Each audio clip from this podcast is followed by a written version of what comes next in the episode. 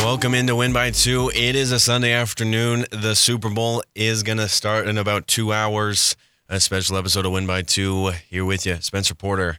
So exciting as the Niners and Chiefs will face off soon. And by the time you listen to this episode, the game will have passed and we'll have to see who wins. Personally, here, the Win by Two team rooting for the Niners and to tarnish Patrick Mahomes' legacy and the great things he has done. And but seeing the Chiefs go back to back would not be surprising. This episode is really just an early look into what next year's NFL season will be, as we can just never get enough of this amazing sport. So, with that being said, I mean, next Super Bowl is going to be at the Caesars Superdome in New Orleans, home of the New Orleans Saints. That will be Super Bowl 59 and Super Bowl 60 will be at Levi Stadium. And I mean, that would just be special to be a, a champion of Super Bowl 60. And we had a coaching carousel, coaching galore, new head coaches, new faces. Get used to it, get ready. The Commanders parted ways with Ron Rivera, obviously, now have head coach Dan Quinn.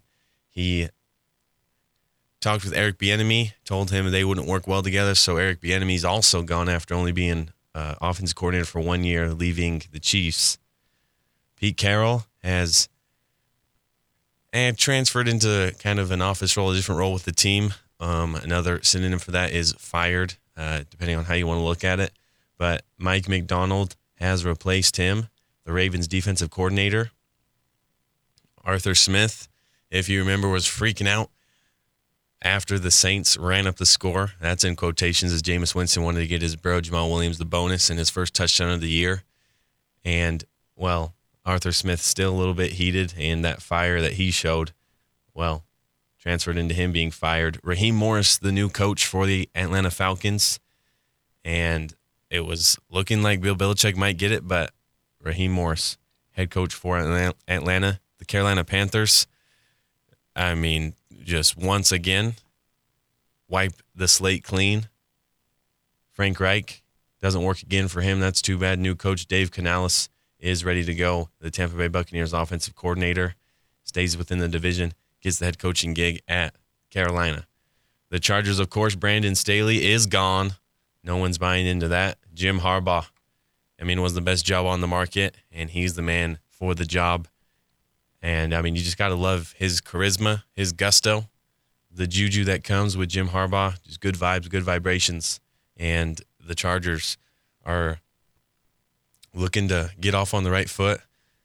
I also have a tough division. I, I the Raiders and Broncos just constantly, well, consistently, inconsistently perform. So you never know if you're going to get a great showing, and you know the great players they have will play well, or you'll get just a hiccup and be able to beat them easily. But obviously, they have the Chiefs in that division, which will, I, I think, forever be tough, if we're being honest.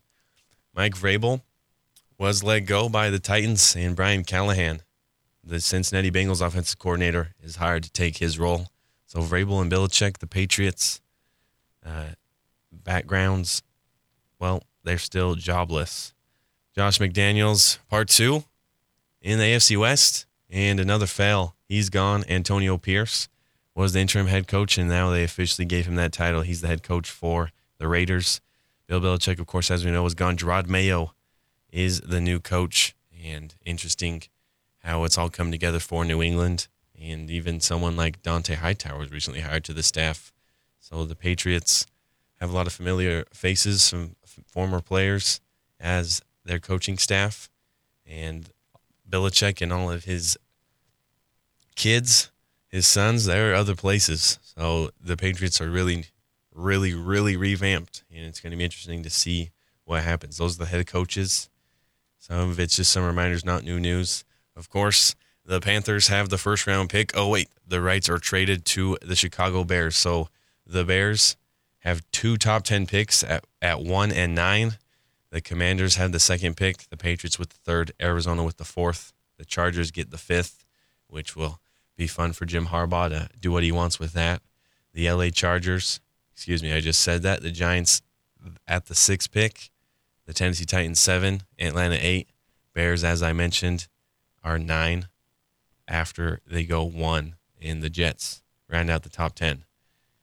So always fun to speculate who you should draft, and uh, you know you can always check Twitter to see uh, what those geniuses think. It kills me every time to watch people lay out the the best draft for their team, but then they think in the third round you're going to get Michael Penix. You know, uh, the other the other 29 teams drafting, you know, aren't dumb. Well, excuse me, other 31 teams. But that's uh, a little splice for it. The mock draft at the moment, according to tankathon.com, go check them out. They are all about the draft and can really hype you up if you have a bad team. I'll be honest with that one. Believe that the Bears will take Caleb Williams, the Commanders will take Drake Maye. the Patriots will take Jayden Daniels. So three QBs right out the gate. USC, Maye from North Carolina, Jayden Daniels from LSU, of course, the Heisman winner. Then Marvin Harrison Jr., the receiver out of Ohio State, to go to Arizona. And then they have the Chargers taking Brock Bowers, the stud tight end out of Georgia. So we'll have to see in a few months from now. Of course, here on Win by Two, we'll have another episode about that, uh, really dissecting teams' needs and people that are still healthy, that had a good combine and uh, have uh, looked good recently. But that's a quick update, just a fun preview of this next year's season. As well as that, it was announced that the Philadelphia Eagles will play in Sao Paulo, Brazil, the day after the NFL opener. Because, of course, whoever wins the Super Bowl will kick off the season as the Chiefs played the Lions to start this year. Whoever wins the Super Bowl will play that first game, which is on a Thursday.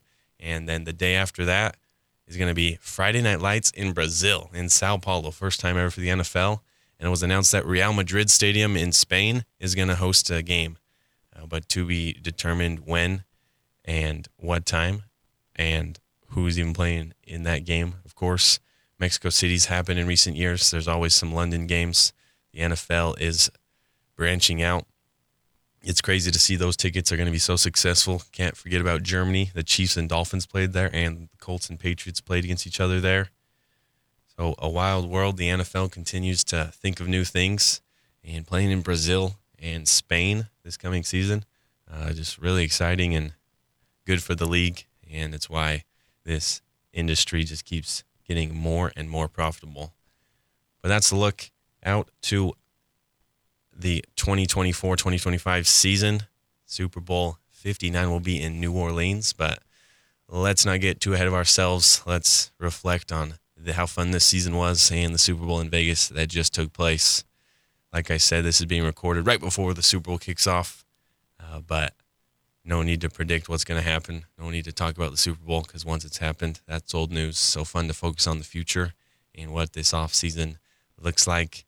And after our football hiatus, before we know it, college and NFL will be back. Enjoy the Super Bowl. This has been Win by Two with Spencer Porter.